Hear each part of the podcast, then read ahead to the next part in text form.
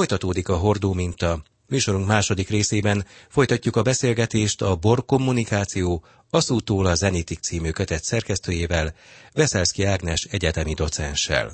Egy bekötött szemmel volt, nem, van a fekete pohár teszt, hogy fekete, tehát nem átlátszó pohárba, hanem teljesen fekete pohárba tölték, és akkor így nem, nem látja, nincs bekötve a szeme a kóstolónak, de nem igazán látja, hogy most ez, ez milyen bor és hát a, a lényeg ugyanez, hogy időnként összekeverik. A technikai lehetőségek erre adtak lehetőséget, hogy technikai lehetőségek e, ezt tették lehetővé, hogy e, bekötött szemmel végezzék a hallgatók ezt a kísérletet, és ami nagyon izgalmas volt ebben a kísérletben, az az volt, hogy a hallgatók videót is készítettek erről, tehát a kutatási beszámolóban ezt is megnézhettük, hogy hogyan is nézett ki ténylegesen ez a kutatás ez nyilvánosan, tehát mondjuk YouTube-on lehet látni, vagy, vagy oda nem került föl, mert érdekes lenne egy ilyen videót megnézni. Oda ez nem került föl, hiszen azért a személyiségi jogokat, különösképpen a kísérleti alanyoknak a személyiségi jogait érdemes védeni, viszont a kísérletekről, illetve az összes kutatásról készültek poszterek, plakátok, és ezek a borkommunikáció oldalon elérhetőek. Tehát van egy ilyen, az egyetem honlapján belül van egy borkommunikáció oldal, vagy ez egy önálló oldal a neten? Ez egy önálló oldal, ez egy Facebook oldal, illetve egy Instagram oldal is kapcsolódik a borkommunikáció kötethez, ahol természetesen a kurzushoz kötődő információkat is meg szoktuk osztani. És milyen izgalmas kutatások voltak még, akár most, vagy a korábbi fél évek során?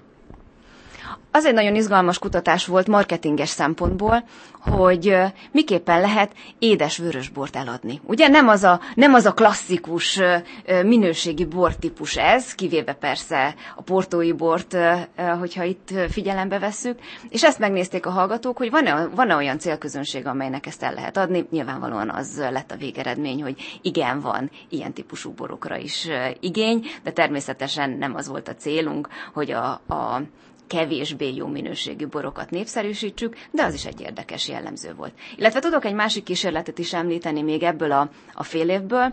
Ennek az volt a lényege, hogy a hallgatók borleírásokat párosítottak egy adott bor ö, ö, árkategóriához.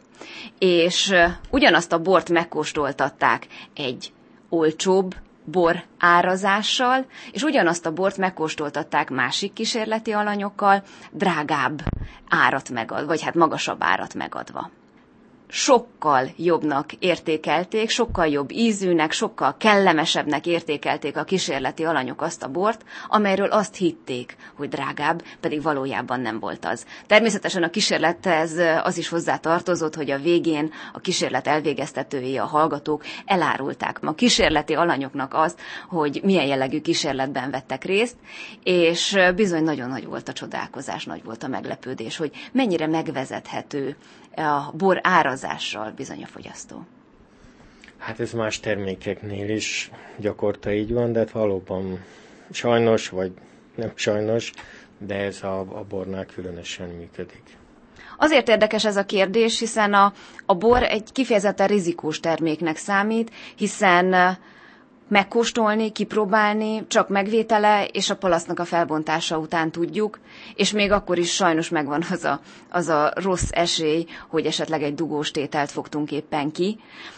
Éppen ezért ezt a rizikót kell a borkommunikációnak csökkenteni, például olyan információkkal, mint az árazás, mint a borleírás, illetve a borcímke és a csomagolás általában véve. Önnek hogyan jött ez a terület itt a, az egyetemen? Már korábban foglalkozott ezzel, vagy, vagy a kommunikáción belül akár a diákok hatására úgy döntött, hogy na ezzel érdemes foglalkozni? Igyekszem minden egyes alkalommal újdonságot hozni a, a hallgatóknak szabadon választható kurzusok esetén, és szerettem volna egy olyan témát választani, amely egyrészt újdonságot jelent, másrészt népszerű téma lehet, harmadrészt pedig olyan terület, amelynek az alapvetései, elméleti, illetve kutatásmódszertani alapvetései más területekre is alkalmazhatók. Hiszen nagyon sokat beszéltem itt már a korábbiak során arról, hogy milyen kutatásokat végeztek a hallgatók. Ezek a kutatásmódszertani alapok, hogyan kell kísérletet végezni, vagy hogyan kell egy SWOT elemzést elvégezni, vagyis egy marketing elemzésnek az alapjait ö, megcsinálni, vagy hogyan kell célközönséget felkutatni, ezek más termékek esetén is használható tudás elemek. Folytatódik a kurzus, mik lesznek a jövőben, mármint a borkurzus? Természetesen folytatódik, évente hirdetjük meg ezt a kurzust, és minden évben igyekszünk új ötleteket nyerni. Most ez egy kicsit változni fog nyilvánvalóan, hiszen elkészült ez a kötet, és tervezem azt, hogy a kötetben megjelent szövegeket is bevonom ebbe a kurzusba, hiszen a korábbiak során, amíg nem létezett a, a borkommunikáció tanulmánykötet, addig magyar szakirodalomban nagyon-nagyon keveset találtunk erről a témáról. Nyilvánvaló, és azt el kell ismerni, hogy bormarketinges kutatások léteztek, de például a bor és nyelv kapcsolatával nem foglalkoztak korábban kutatások. Vagy szeretném majd bevonni az órába, a kurzusba a bor illemtannak a témakörét is. Ezzel foglalkozik valaki a bor illemtan témakörrel?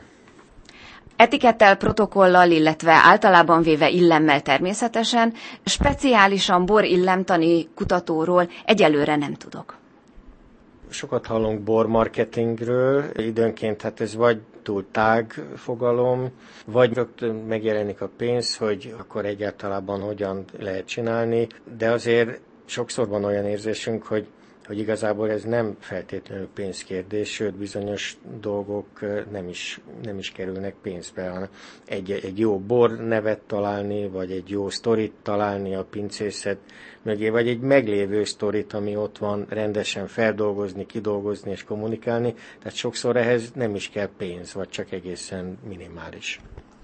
Valóban nagyon gyakran az ötletem múlik ez a dolog. Foglalkozunk a kötetben a bormárka nevekkel is. Kovács Lászlónak van kifejezetten erről, egy tém, erről a témáról egy tanulmánya, vagyis arról, hogy hogyan érdemes a bort elnevezni, attól függően, hogy milyen célközönséget szeretnénk ezzel a borral elérni. Például szerintem ezek kapcsán izgalmas lehet a humoros bormárka neveknek a kérdése. Vajon milyen célközönséget ér el az a bor, amelynek az a neve, hogy olcsó fehérbor, természetesen angolul szerepel ez. Vagy Dracula vére, ez egy súlyos testes vörösbor, egy Cabernet Sauvignonnak a neve.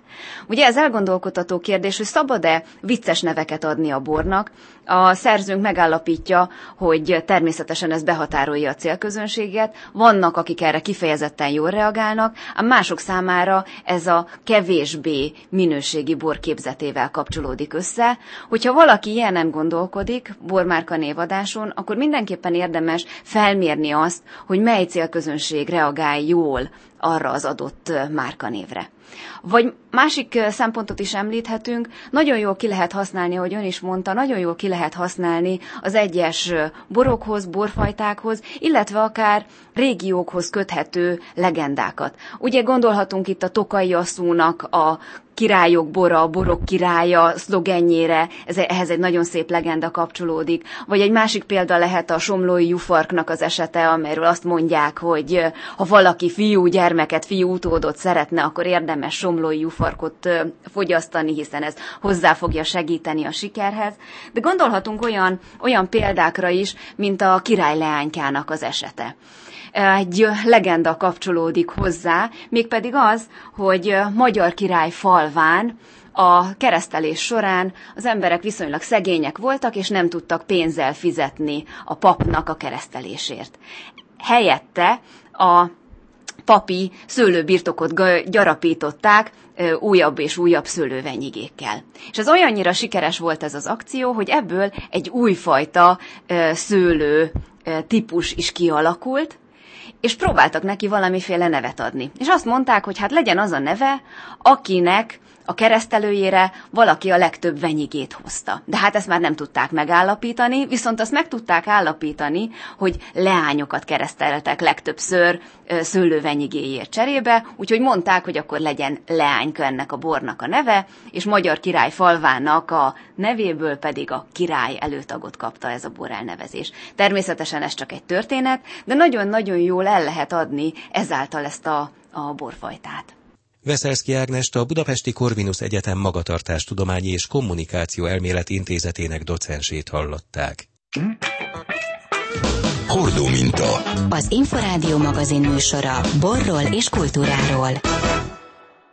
Ezzel mai műsorunk véget ért, de Bor magazinunkat az interneten is meghallgathatják, vagy akár le is tölthetik az Inforádió weboldalán a www.infostart.hu címen.